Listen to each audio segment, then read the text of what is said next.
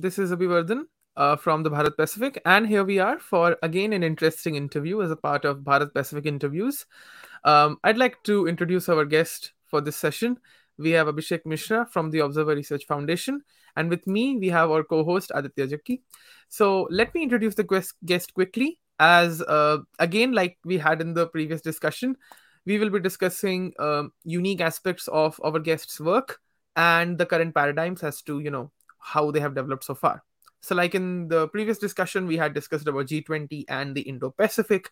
This time, our focus will be on blue economy and Indo African ties concerning the global south and obviously this G20 presidency, which we have. Uh, we also have a very interesting update that India has obviously, you know, taken up the Security Council presidency as a non-permanent member for a month. So maybe certain aspects of security could be discussed. So um, Abhishek is currently um, an associate fellow with ORF's strategic studies program. He has pursued his PhD in African studies from the University of Delhi's Department of African Studies. Uh, his work mostly involves research in Indo-African relations and I was trying to, you know, we have had Abhishek even before in our discussions for IGP, which was uh, the predecessor of Bharat Pacific. And uh, we have had discussions on Indo African relations sometimes, but I think that um, beyond development and BRI and those things which we generally consider in Africa, I guess there are much more avenues which will come, which we should discuss when it comes to Indo African relations. So, Abhishek, welcome to uh, the Bharat Pacific, and it's a pleasure to have you. Good afternoon, Abhivardhan and Aditya. Thank you. Thank you to Bharat Pacific for having me. It's an honor to be here. Yeah. So I'll begin with a simple question for the sake of understanding of our viewers. When we um, look at Indo African relations, and we are not in the Nam era anymore, I mean, there is a different history which, which we share with countries like Ghana, Kenya, and others in the Nehruvian times. But when we look at these times, like after Narasimha Rao, like I would say under Prime Minister Modi and Prime Minister Manmohan Singh, we see that uh, uh, India Africa relationship per se is not just about a continent and a country named India. It's about various African countries in the African Union. Uh, some of them obviously a part of the you know West Asian region, such as Egypt and others, and some of which who are a part of the you know uh, I would say I would say a relationship with Europe also very specifically, for example Morocco and others. But that's a different aspect to consider. Uh, when we uh, look at Indo-African relations um, in these past eight to ten years, what is the uh, key aspect which you find very much different between India and African countries when it comes to their cooperation, their joint projects and initiatives? What is the what is the key aspect which you find different apart from this initiative that India is a leader of the global south, you know, and India can help better to let African countries grow. Since the United States is not able to help, Europe is not able to do much, although Europe is trying in its own way. And obviously, there are predatory projects projects under you know the Chinese government. So, what do you think about the key aspect of Indo-African relations, which maybe our viewers may relate with? Yeah. Yes. So uh, when we uh, basically talk about India and uh, Africa, which are both two very important and uh, critical pillars of the global south. Uh, we normally tend to refer to our you know civilizational links and our historical links. The fact that india supported all the anti-colonial and anti-apartheid movements in africa and the amount of diasporic goodwill which we which india enjoys in the continent. Uh, but i believe that uh, since the last uh, seven, eight, or eight or ten years, especially since the current administration, uh, Prime Minister Modi's administration has taken charge. I believe that the most important change which we have seen is in the form of the political and diplomatic relationship. Uh, the engagement has been uh, continuous. Uh, we have like systematically and in a sustained manner engaged with the African continent. Uh, the most uh, visible manifestation of that is in the form of the number of high level visits which has taken place from both India and African side at the level of president, prime minister, vice president, and, and others. Uh, over the last four five years, more than uh, 32 uh, visits from the Indian side has taken place, and over 100 visits from African heads of state and government have taken place to India. So the diplomatic engagement has been very sustained, and on top of that, uh, we are India is also planning to open uh, around 18 to 9 uh, around 18 uh, new resident missions in African countries. Uh, after the opening of these missions, the total number of Indian resident missions it will go up to 47 in 47 African countries. So that I believe has been the first important uh, aspect of the change which we have seen over the last few years. The second has aspect deals with the economic ties. Uh, trade has systematically grown, uh, although the potential for more, uh, the potential to develop is uh, vast. Uh, the trade, current trade right now between India and Africa stands at nearly 90 billion dollars, whereas investments stand at almost around 72, 73 billion dollars.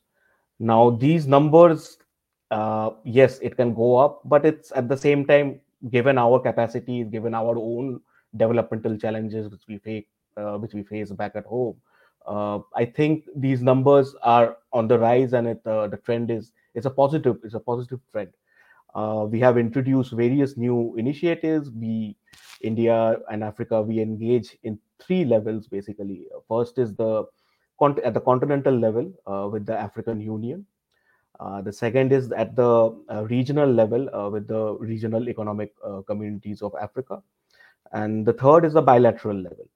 Uh, in my view, India, in the bilateral level, we have had the most success till now.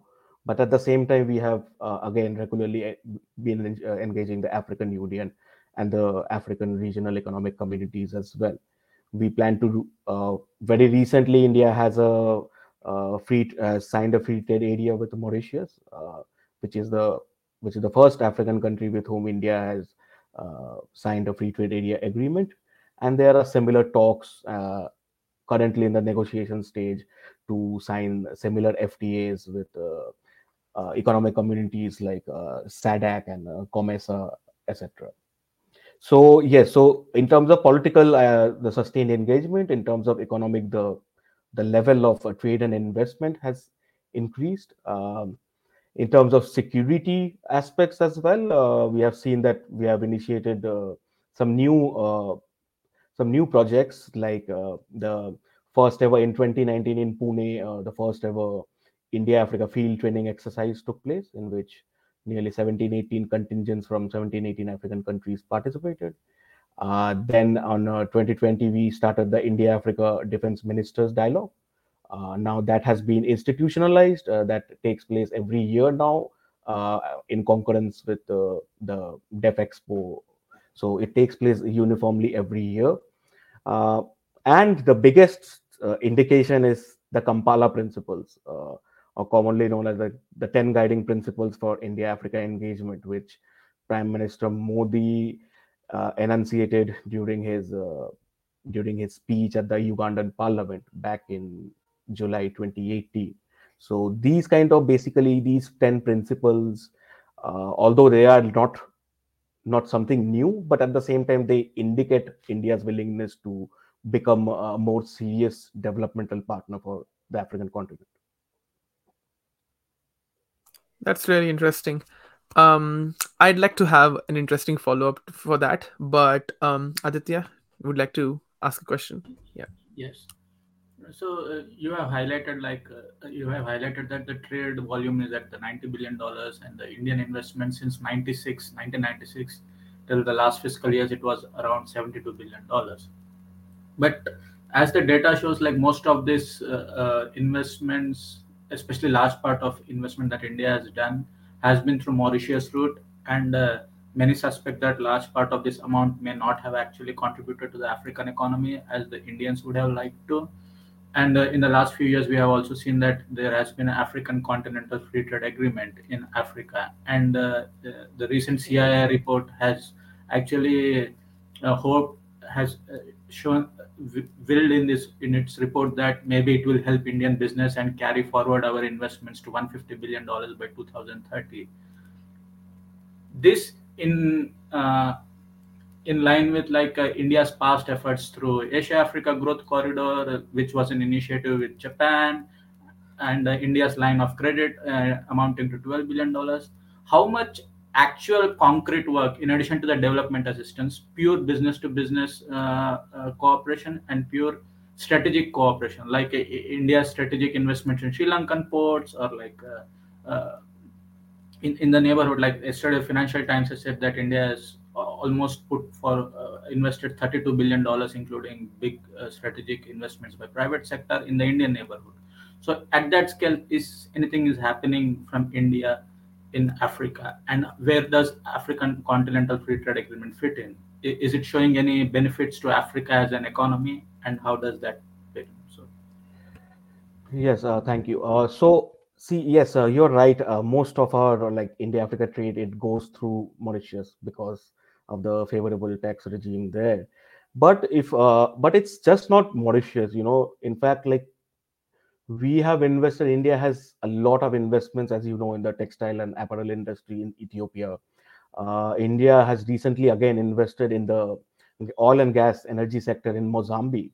Uh, so the we it's not just just mauritius. Yes mauritius has the majority chunk of the indian investments but uh, we are we are when india is looking uh, towards like other countries as well and, and not even not negating the west african countries as well. And there is i mean see uh, as i said the potential is certainly there but there are like certain like proper primary constraints to you know increasing india africa trade.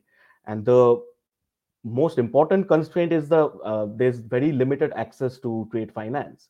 Uh, there is a lack of proper you know financing mechanisms and also very limited access to trade uh, related project finance etc uh, a lot of it has to do with some of some uh, strict regulatory environment also in some african countries uh, that you know those tend to mm, lead to international banks you know uh, withdrawing from certain african countries etc and uh, on top of that uh, in in addition to limited trade finance there are some uh, transports and logistical costs as well. The shipping costs are high.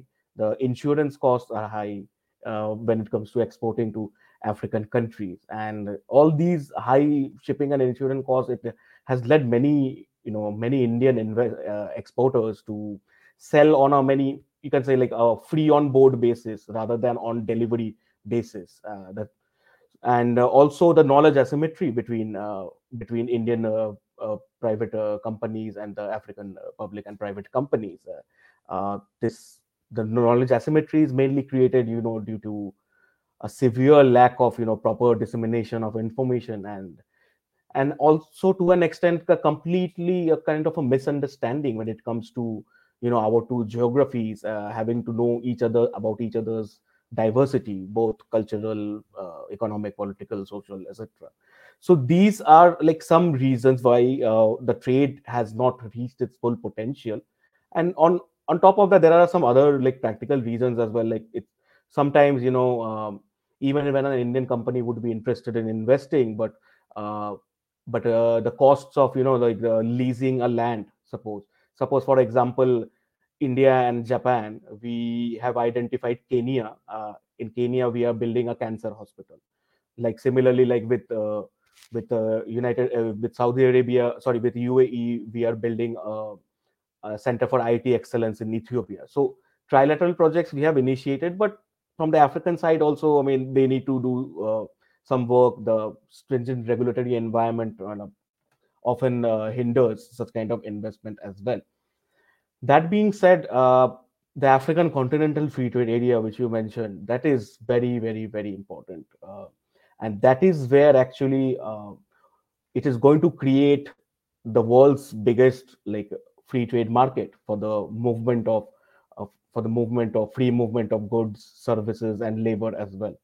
So once uh, we know that the African free trade area it was operationalized uh, on first uh, first of January this year, uh, and initially they have started uh, they have started trading intra in, intra African trading is like starting to take off all because the currently the number the percentage of intra Africa trading is very low. It's like dismal. It's almost just 14 or 15 percent, something like that, compared to you know like uh, over 60 percent for Asia or around 38, 39 percent in Europe.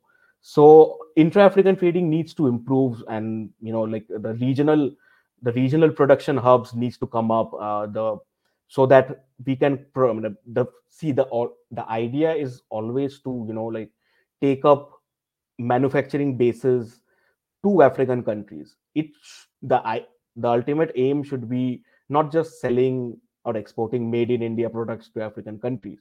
The ultimate aim should be for indian government and private uh, sector business sector to take all the manufacturing bases closer to african markets. Set up manufacturing bases there and then you uh, make products which are targeted for the targeted products for the benefit of the local uh, uh, population there local uh, markets.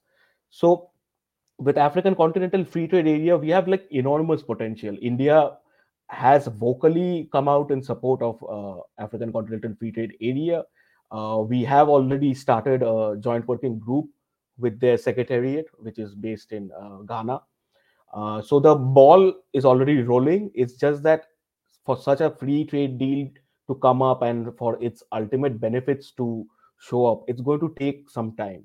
But in, I'm I'm confident that in the next uh, uh, half a decade or so, uh, uh, in the next four five years or so, I think the proper results will start showing. And there has been some studies which has also indicated that after you know after the, the AFCFTA has been operationalized, uh, there's potential for India Africa trade to grow by nearly 10 billion dollars.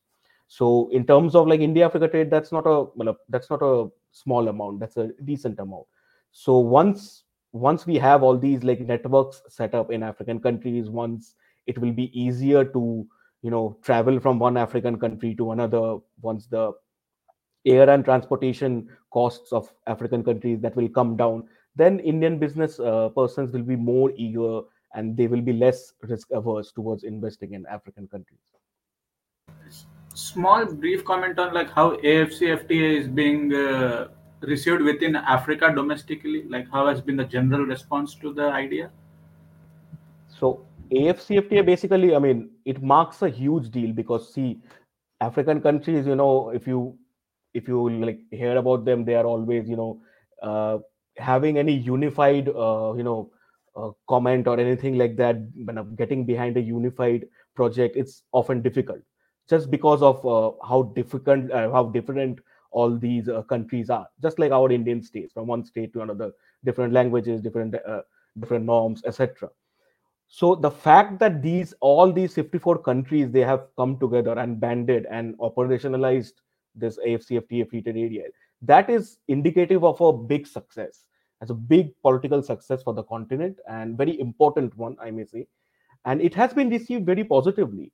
Yes only you know only removing trade barriers won't do. You have to remove the non-trade barriers along with it as well. So that's why you know like borders have to be much more porous. If they have to uh, the, the uh, transportation uh, flight prices and all have to come down it should be easier so that you know goods services and uh, products can like uh, seamlessly go uh, traverse from one part of the continent to another. So it has been received positively. Uh, i am uh, wait i think around uh, around uh, uh, 41 or 42 countries have acceded to the agreement and around 30 to 35 of those countries have ratified also the agreement. And all these like include all the big big guns like south africa uh, Nigeria has initially had a lot of difficulties in accepting it, but at the same time, uh, you know, like now they have moved forward. Because concerns are always there. You know, like with such a project, like the small countries will feel that okay, we we will we won't be the winners of it if we are you know coming under one system or something like that. But at the same time it's like for the broader political goal it's for the broader economic uh, resilience for broader broader objectives. Uh, it has been received positively absolutely So I'd like to uh, talk about the G20, and of course, I'll then connect my question to Indo-African relations because I guess on the trade and economic front, you have made really interesting points, and I think uh, I, w- I was also reading in the past uh, some of your briefs. For example, a 2018 brief on uh, maritime cooperation in East Africa, which is obviously you know correlated to the West Indian Ocean region. So um, I'd like to ask about um, the recent event which was conducted by ORF, which was the Kigali Global Dialogue. So um, a quite significant event in my view. I was thinking about it, and um, kind of a forum where uh, global and African considerations were discussed in a much different way because usually what happens is that when you have uh, forums wherein you have uh, you know governments or organizations from maybe let, let us say countries from the global north or so you know uh, the tone and uh, i would say the generic theme of discussion remains at the same pedestal. We know that they're very predictable and so forth. I mean i'm not saying there's a large deviation but what does the dialogue do in my view is that um, it offers alternative voices and alternative i would say uh, discourses on you know africa the global context and what india can do so what do you think what overall do you think about the kigali dialogue yeah Yes, so uh, Kigali Global Dialogue has been a very unique initiative which has been started by Observer Research Foundation. The first edition of it was uh, took place in 2019, and the second edition uh, it just took place uh, in August of this year. Uh, Kigali Global Dialogue basically, you know, it's uh, hosted by Observer Research Foundation in partnership with the Ministry of External Ministry of Foreign Affairs and an international cooperation of Government of Rwanda and also the Rwandan uh, Convention Bureau. Uh, Kigali Global Dialogue, uh, around over this year, we saw the over 150 participants from uh, around nearly 44, 45 countries participated. And uh, the, this conference basically, it brings together, you know, uh, policymakers, civil society folks, academics, academic practitioners, and also the private sector from around the world. And the aim and objective of it is to like deliberate and uh, devise you know solutions to some uh, critical uh, sustainable developmental challenges which which both india and the african continent faces today and the global com- uh, community faces today uh, this year's dialogue was very very interesting uh, because a lot of the focus we placed emphasized on you know how it's important to rethink multilateral institutional uh, financial architecture which is at place. And in order to basically better serve the developmental imperatives of the global south of african countries of india as well. So we uh, the question of global governance and what even prime minister modi has reiterated in terms of like reformed multilateralism. Why it is so important for uh, for the voices of you know like nearly uh, 2.7 2.8 billion the combined population of india and africa? Why is it important that we can't leave african voices and indian voices from outside uh, outside the decision making table?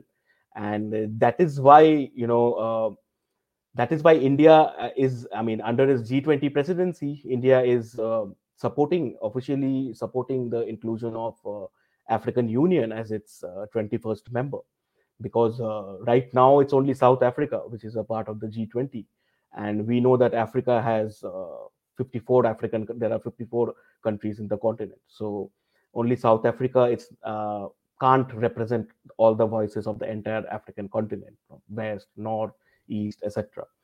So that's why, uh, and you know, and the by including the African Union, it's also it's only going to echo the type of you know representation that the European Union also reflects as a member of G20. We know that the European Union is a member of G20, but there are countries like uh, France or uh, Germany or even Italy who are members in addition to African Union, uh, in addition to European Union. So the possibility for you know South Africa, then African Union, and in the future some other African country also joining and making the G20 or G21, G22 is there. Uh, because because like see i mean it's it's a very opportune moment for india to support africa's inclusion the g i mean african union's inclusion because we have seen that like for for india uh, you know africa uh, Af- the african continent's development it is very fundamental and very central to indian own foreign policy goals and it it is in fact in many ways a prerequisite if the world you know if the global order is to become truly multipolar uh, we have again we have promptly and vocally always supported african representation in all these multilateral organizations. Uh, in fact, even our external affairs minister, Dr. S. Jaishankar, he also like said that like he uh, he also said that like India's belief is that you know Africa's growth and uh, progress it uh, it is intrinsic to any sort of a global rebalancing. So I believe uh, yes. So G20 is a very very important. I mean, this our Indian presidency here and uh, supporting Africa's inclusion, African Union's inclusion is it's come at a very opportune moment, and I hope that uh, it comes true also during our presidency. Yeah. So here is a follow up now. Um, this follow up is is one of in since you referred development. Um, there was one of the interesting themes in the dialogue, which was a multipolar world, the geopolitics of development. Now you made the, I would say, you gave the complete picture of how development co- related cooperation is important. We discussed about you know trade and economic affairs, and of course, uh, why it is important to uh, you know you know deal with the non-trade issues. So when we uh, take into consideration the idea of a multipolar world we already know what you know uh, honorable uh, dr jaishankar you know the india's external affairs minister says. And even his book explains the idea of a multipolar world. We are way beyond the eurasian concept of multipolar world from dugin and others now, India also has its own idea of a multipolar world. There's existing literature. But I'm curious to ask you about uh, the Indian African aspect of it. And the reason I'm asking is because uh, now that India is trying its best way through governments, through the private sector, and others to help Africa grow and sustain itself in a better way, which will take time, as you said, half a decade. And it will take some time to, I would say, reap some results what do you think uh, is the shift in i would say let's not talk about shift because that's later uh, we can discuss maybe. Uh, what do you think is the african perspective on multipolarity from a development point of view from a security point of view? And maybe we can then uh, you know jump to g20 and maybe the unsc presidency. What do you think? Yeah. Yes particularly like uh, for G20 when it comes to G20 and Africa, if we're talking about that, the the focus is like not new. The focus has always been there. In fact, the focus was initially the initial any sort of initial reference was I think made way back I think in the Toronto summit in uh, 2010 uh, during which you know like African countries they sought financial support through you know concessional lending to the to its bank uh, multilateral bank the African Development Bank that was promised during even despite the you know the 2008 of course the financial crisis. Uh, uh, african countries i mean see they have always consistently they have been invited to g20 summits. It's just that like all these sort of engagements also it eventually coalesced into a g20 compact with africa under that was started in under the german presidency i believe uh, back in 26 2017 uh, so G20's focus on Africa and or what or, or how African countries they want how currently they are viewing this compact or their their views on multilateralism it is not something new. Uh, and and from the Indian side also India sub India has always also supported because we uh, there is a you know we have supported the common African position which is in support or in favor of you know two permanent African members for the U- at the United Nations Security Council and three non-permanent members at the at the UNSC as well. So India has officially supported. It has come out officially. There are it's documented in our MEA's website as well. So we have supported the Common African Position, and all this is basically stated in the Ezulwini Consensus and also the Sirte Declaration uh, of the African Union. So the focus is not new. Uh, it's just that the under Indian presidency, this is the most opportune time the moment is now for India basically to you know step up its game. We have been doing a lot of initiatives, but it's actually the time for India to step up its game and you know distinguish itself as a real alternative, a real partner who can make a difference in the African continent. Yeah. Um, Aditya, feel free to ask. Yeah. Now I would like to focus a bit from the micro issues of development cooperation to more macro these days we call it like uh, grand projects or like the uh, intercontinental connectivity projects. Now, recently there has been a series of reporters saying that China under its BRI like uh, has been kind of mellowing down, especially since the pandemic. It has not yet focused on the revival of new projects or like a series of funding to the existing projects and all. And like several reporters said that China has kind of stopped some of its work under BRI. And uh, today I read a report uh, like uh, one of the China Africa research initiatives by John Hopkins University saying that a lot of the reporters saying that uh, it's the debt trap diplomacy and all is kind of uh, misinterpreted. Uh, it says that it is just the rising economy trying to unwillingly or exuberantly giving funds or like a debt at like without checking properly and just misallocating its uh, financing that is what it is. So how do you see this attempt at like creating new narrative with respect to bri especially about africa it is trying to say? And how do you think africa will try to receive this? Where does african perspective of this financing stand? And second complementary question is in adjacent to this like again i mentioned this before there has been uh, a lot of talk about how India is stepping up its game in terms of infrastructure financing in its neighborhood.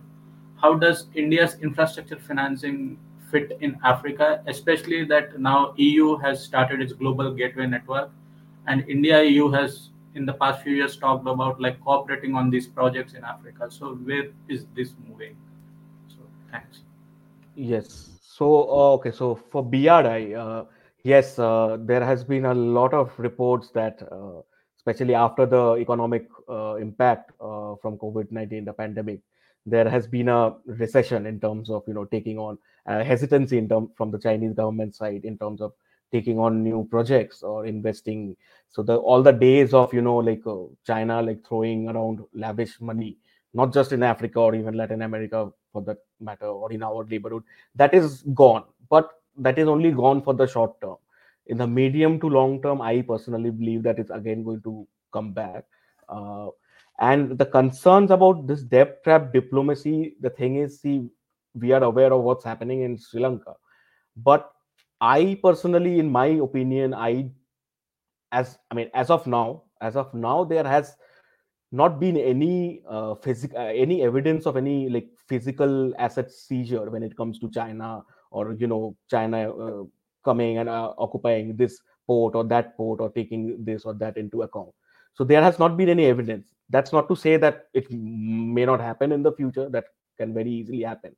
But the problem is that the the type of clauses, basically, the type of clauses which China puts when it comes to uh, their uh, contracts and the opacity and the non-transparent nature of these contracts. Uh, there is hardly any accountability uh, what happens is it's a Chinese government, the Communist Party CCP, they negotiate with the African uh, governments. It's G2G strictly. The uh, in, and when they come up with all these contracts, uh, what they do is they put all these non-disclosure clauses, which which forces the host country to obey obey them. And on top of that, if they they also have clauses like if if there is a dispute during the project or something, then the dispute will be settled by a court in China only, back home. So normal, naturally, then then you know, then the the problem arises as to okay, will they be biased then in the final decision or, or something or the other like that. So the opacity and the non-transparent nature of the clauses that's a genuine concern. But as far as like you know, like uh, China saddling all these like poor uh, host countries, poor African countries or something, Latin American countries, uh, throwing a lot of money and in return asking for collaterals. I mean, see, in terms of, I mean, having collaterals, by the way, is like not a practice which only China does. It's a very common practice. It's just that as of now, it it suits it suits the Western narrative, it suits Indian narrative to talk about debt trap diplomacy, and there are legitimate concerns. Uh, it's but we shouldn't assume that you know uh, African countries or I mean the nego- the negotiating team which their governments are sending are I mean so bad at their job that you know they completely will overlook or bypass any like any even properly glaring difficulties. Yes, I mean Africa. I'm that is not to say that Africa doesn't have its problem. It in fact has a lot of uh, lot of human resources problem as well in terms of capacity, and India helps African countries in those regards as well.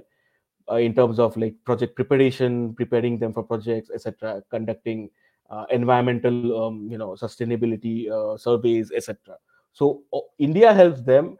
China is just that it's coming up with all these like uh, opaque uh, contracts. So that is where the problem, and that is where the negotiation between you know in, in this regard after any particular african country and china that would have to be much more transparent. And the civil society african civil societies they also need to come up and the youth and civil society they need to come up and play a bigger role. Uh, it should i mean any see any we can all agree that any sort of a uh, any sort of a, con- a contract should be open for public scrutiny right? If you're not doing that then suspicions will arise. Naturally it's bound to arise. See what's happening in the standard gauge railway uh, contract in kenya. Uh, now with with the new government under william ruto's government uh, they have now disclosed the some few parts of the contract which uh, of the standard rail uh, uh, standard gauge railway contract with china. And that is again it has again taken the african social media by storm. And naturally um, indian indian media and the western media is obviously pouncing on it. And there are certain there are some glaring problems in that contract. It's just that it needs to be addressed but strictly in terms of debt trap diplomacy or any physical asset seizure i don't think there has been any evidence as of that as of now and uh, yeah. sorry can you just repeat your second question you uh, yeah like uh, the uh, there has been a recent eu initiative in terms of global gateway network right to build infrastructure and all and india has also in the past kind of uh, uh, shown its interest in building such infrastructure projects, connectivity infra, especially like power plants and uh, roads, railways, etc. And EU has talked about cooperating with India.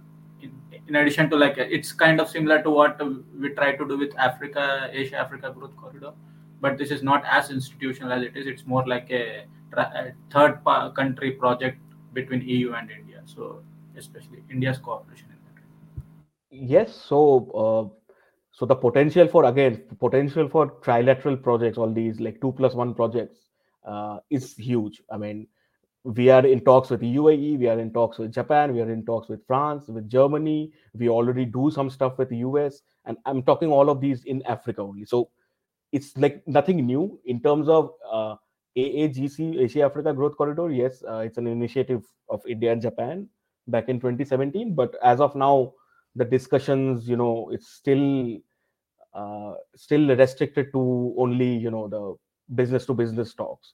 Uh, it's still not come up uh, you know any no particular projects at least has been identified. There i mean some projects have been identified in the private in in terms of in the business sector but uh, it they have not come up come out come up uh, with it in open as of now. Uh, but i think with japan i mean we are going to collaborate going forward. And with the european union see the problem is that i mean yes the, but the problem is the funds and you know identifying specific projects. I mean that's where that's where china you know china does china does so well because it has the boots on the ground. It's known to deliver fast uh, is, is known to implement projects in a very timely uh, manner. Yes the quality of products uh, quality of infrastructure that's another debate altogether. But if you just look at it from a like a african perspective you are seeing chinese boots on the ground. So naturally i mean you will be welcoming of it. Whereas uh, global gateway initiative or aagc even i mean no particular projects are being identified. Nothing is moving on those fronts. So naturally you know it's like the grasp of it or you know people getting excited about it it's reducing down but uh, that is not to say it's not going to revive back again it, it is going to and with a global gateway as well like yes i mean i'm certain i'm certain we already do some capacity building work with uh, know. i mean we do a lot of capacity building work with the united kingdom government and also with uh, uh, germany as well uh, and france you know it's a very important uh, maritime security partner also for india in the indian ocean or in the western indian ocean region so initial infrastructure and uh, with Japan, of course, Japan is known as the norm setter when it comes to quality infrastructure. So with Japan also, we will we will identify some project. You know, some maybe for example like a a, a port, uh, a Kenyan port's modernization. Maybe Mombasa port, we are modernizing its infrastructure uh, or something. Or cyber security is another area um, which again has enormous potential. So these are all areas uh, as of now uh, the, that's the problem with uh, initiatives like global gateway and all. It's just it's just that i mean yes it was uh, released very enthusiastically but look at it now. I mean where is where is the funding? What projects are on the ground? What where is the ball rolling? So that's the main problem. And in terms of specifically you know you asked about indian um, indian infrastructure financing in the continent uh, now there has been a shift basically uh, there has been a very strong focus uh, private sector focus uh, which we have seen in uh, in the recent years. And this year's uh, CII Exim Bank India Africa conclave for good partnership that also like in the talks which ensued there it that thing came up that okay that Indian private companies they are very increasingly they are you know exploring innovative ways of financing you know like that can be you know that can be blended financing or the ppp model which is widely considered to be the best uh, best model for infrastructure development. And even like things like pension funds and all as well in in addition to blended finance etc so india basically like we have a very long stand we have always had a long standing aim to you know export you know indian innovations or in specifically in information technology in it even in digital technology and also like skill and knowledge transfer. And only in the last uh, you know five six seven years or so that uh, it has received a serious push uh, whereas like nowadays we are seeing that the indian private sector it has uh, it is like actively looking to play a major role in the african continent. So the interest is there certainly so which is exciting times. The reason why the reason why i emphasized on this was because like there has been like in the past few years repeated comments saying that india wants to be part of all these projects but india doesn't fund enough because it's a still a smaller economy. It has its own domestic commitments in terms of development initiatives that is why i was kind of so uh, with the growing economy of india as you said perhaps india will try to commit more in terms of financing in infrastructure big projects perhaps. Yeah so see i mean see infrastructure is not the like see when you talk about infrastructure you think of japan right? So when you talk of infrastructure or japan or china for that matter uh, but when you talk about us or india i mean if, let's leave us let's talk about india. When we talk about india we think of capacity building we think of human resource development so that is why all these like innovative ways of financing is important whereas okay suppose uh, uh, we decide india and uh, Japan and uh, UK uh, decide to do a project in suppose say Kenya, for example, some some project. Now India is known for its human resource and capacity building, so we will look into look after that side. United Kingdom through uh, DFID and all, it can maybe fund the program, and Japan can probably chip in in the sense that it can build the infrastructure. And after the suppose the project is done, then Indian you know Indian uh, personnel can can stay back for a year or two years in that African country in that setting and teach the locals, okay, how to use this uh, machine or how to manage this uh, project like that. So that will be a complete. I mean, that's an example of how a completely successful trilateral project will look like. You can't expect just India only to go and you know to fund it also to construct it also. I mean, we don't have that the kind of money which China does, right? so so we need to be much more like uh, clever about all these like projects and come up with more trilateral projects and we are in fact like we we are taking a step in the right direction towards that we are uh, there are certain projects which have are being discussed and once they will be once they will come out in the media i'm certain that many people are going to be excited about that you know in terms of both connectivity capacity building development in east africa especially Great.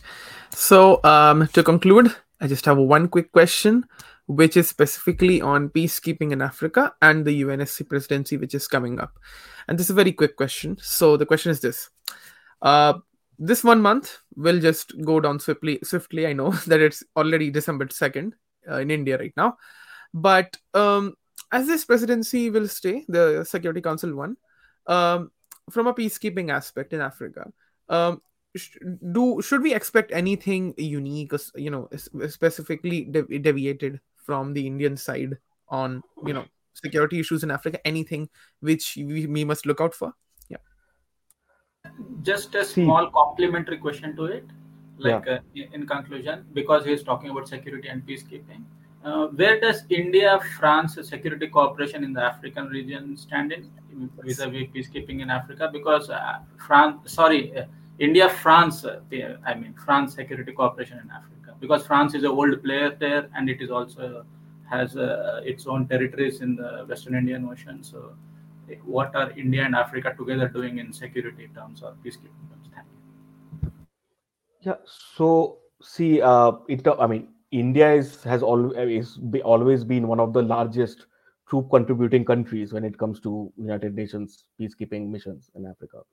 Uh, but I mean, currently, I believe there are around uh, around five and a half thousand to six thousand Indian personnel uh, deployed there, wearing uh, blue helmets. And the rhetoric behind it is that, like you know, I mean, both India and Africa, we do believe that peace and security, it's like a, in peace and security is intrinsic to achieve any sort of economic development. Without one, the other can't be achieved. Now that being said, and the fact that we have India has had a quite a like rich history of uh, deployment, peacekeeping deployment, but nowadays, like you know, like the challenges are also getting more sophisticated in sense that questions of sovereignty arises uh, there is like questions of legitimacy in terms of okay do we even need any more peacekeeping in so and so country xyz country? And apart from these uh, these challenges then the practical challenges are there. Oh how many how many forces should we de- deploy? Where where should we deploy? Which region? In northwest or northeast or southeast or like like those kind of operational challenges as well. And recently what we have seen is those kind of operational challenges are coming up across coming out very frequently. I mean more frequently than how much we would like. So that is why there i mean right now it's a big debate which is going on like uh, that should from maybe maybe for example is a is a security peacekeeping force security required still in somalia. Now for a for an observer like us and all from the you know, from the outside we will say that oh yeah yeah of course why i mean somalia is a like if we say it's a very troubled country it's, it's very unstable country uh, so why not? Yes uh, peacekeeping forces helps. But then there will be then the oth- then the, there's the other side of the debate as well that uh, then what about sovereignty? Has it outlasted its uh, relevance? All these deployments and etc it's the same with anti-piracy patrols as well. Like what started way back in 2004 5 or 8 it's continuing right? It's still continuing till date indian warships are there chinese warships are there Fra- french us etc etc everything is there. But piracy now has shifted from east africa or so gulf of aden to um, to the niger delta on the west african coast on atlantic coast. those are much more like troubled waters. So these are all like ongoing debates. I mean right now there is a challenge uh, to you know the requirements of peacekeeping forces or or where are they should be deployed. But but in terms of like specifically what india will do india will officially like support united continue to support sending by sending troops to un peacekeeping forces in africa. Some regulatory some uh, some specific uh, changes needs to be made in terms of okay let's only focus in this area or let's not focus let's not go in that that area. Like something like those kind of changes will keep on happening but broadly in terms of india's uh, effort to you know send peacekeeping uh, participate in all these UN peacekeeping missions in Africa, that is not going to change. That is going to stay the same. And secondly, with France, uh, France again a very very important partner. Uh, but uh, with France, all the security related cooperation is, has been it's uh, limited to maritime security. But maritime security is only like I think very important in, in that region, especially given what China plans to do or it's trying to do there. Now, we have seen that yes, um, uh, there's a French overseas department territory called Reunion Island, uh, right in between, uh, you know, Mauritius, Seychelles, in that region. So naturally, then I mean, it, uh, and India, uh, India and France. I mean, recently we have uh, we have conducted, you know, our maritime Poseidon maritime reconnaissance aircraft that we conducted joint drills. It's not even coordinated. It's like this is important. It's not even coordinated. It was joint patrols. So joint patrol basically it signifies that in the both from the Indian side and the French side, we started from the planning, execution stage, etc. was done together. Whereas coordinated, I mean, you know, the the people to people connect in in a joint exercise is much more rather than a coordinated exercise coordinated exercise maybe you know like okay india will handle this this side maybe india will indian navy will look at maybe the tabletop exercises whereas french navy can look at some other aspect of it. But when it comes to joint exercises that means both are doing together from start to finish. So from conceptualizing to execution. So we are we are doing that. We conduct bilateral varuna maritime exercises as well. Uh, France is a like strategic partner in terms of maritime security. Uh, France, India, and France, we have the same vision also for the Indo-Pacific. For the Indo-Pacific, we both believe that the Indo-Pacific, uh, you know, stretches from you know Mount Kilimanjaro to Hollywood. It's not from Bollywood to Hollywood; it's from Kilimanjaro to Hollywood. So from the east coast of Africa to Asia Pacific. So uh, so yes so france uh, in terms of maritime security the opportunities are immense and it's very strong as of right now if i can just sum it up with one word it's it's at its peak right now and it's only going to again it's increase going forward because we have the same vision for the indian ocean and the most important development which took place in terms of india and france is that uh, like uh, how india in 2020 we um, became an observer to this uh, indian ocean commission uh, with french support so Indian Ocean Commission is a tiny sub-regional organization which only which has uh, five six members. That is the island nations of you know like Comoros, Madagascar, Mauritius, Seychelles, Reunion. Uh, France is I mean through Reunion obviously then France also becomes a member. And now India in 2020 with French support, uh, India also became a observer state, uh, observer country to the Indian Ocean Commission. Whereas in in reciprocity, now we have allowed France to become a full permanent member of Indian Ocean Rim Association, IORA, recently. And through France's inclusion in IORA, basically now it has become a resident power of Indian Ocean. It's not unlike forget China, even the US is a non-resident power of Indian Ocean. China and US are non-resident extra extraterritorial powers, whereas France and India are Indian Ocean resident powers. So that is a testament to the you know strong part maritime security partnership which India enjoys with France. Yeah, I think it was Thank an interesting you. discussion, and uh, um, as we are concluding, um, I, I would urge people to go to bharatpacific.com as we will release this uh, session on Spotify and Anchor as well.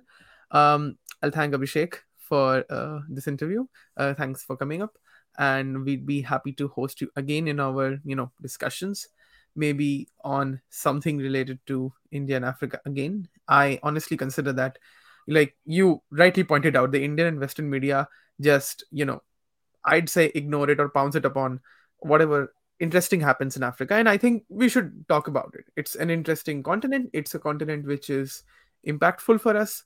And I think we should keep having discussions on at least two regions which I consider which we less discuss, you know, in the mainstream First is Africa and second is Latin America. So uh, it's certainly a pleasure to have you and thanks so much, Abhishek. Thank you, Abhivardhan. Thank you, Aditya. Uh, thank you for having me. Thoroughly enjoyed the discussion and thank you for the questions. And look forward to uh, coming back again soon and speaking with you. Thank you. Yeah, thank you very much.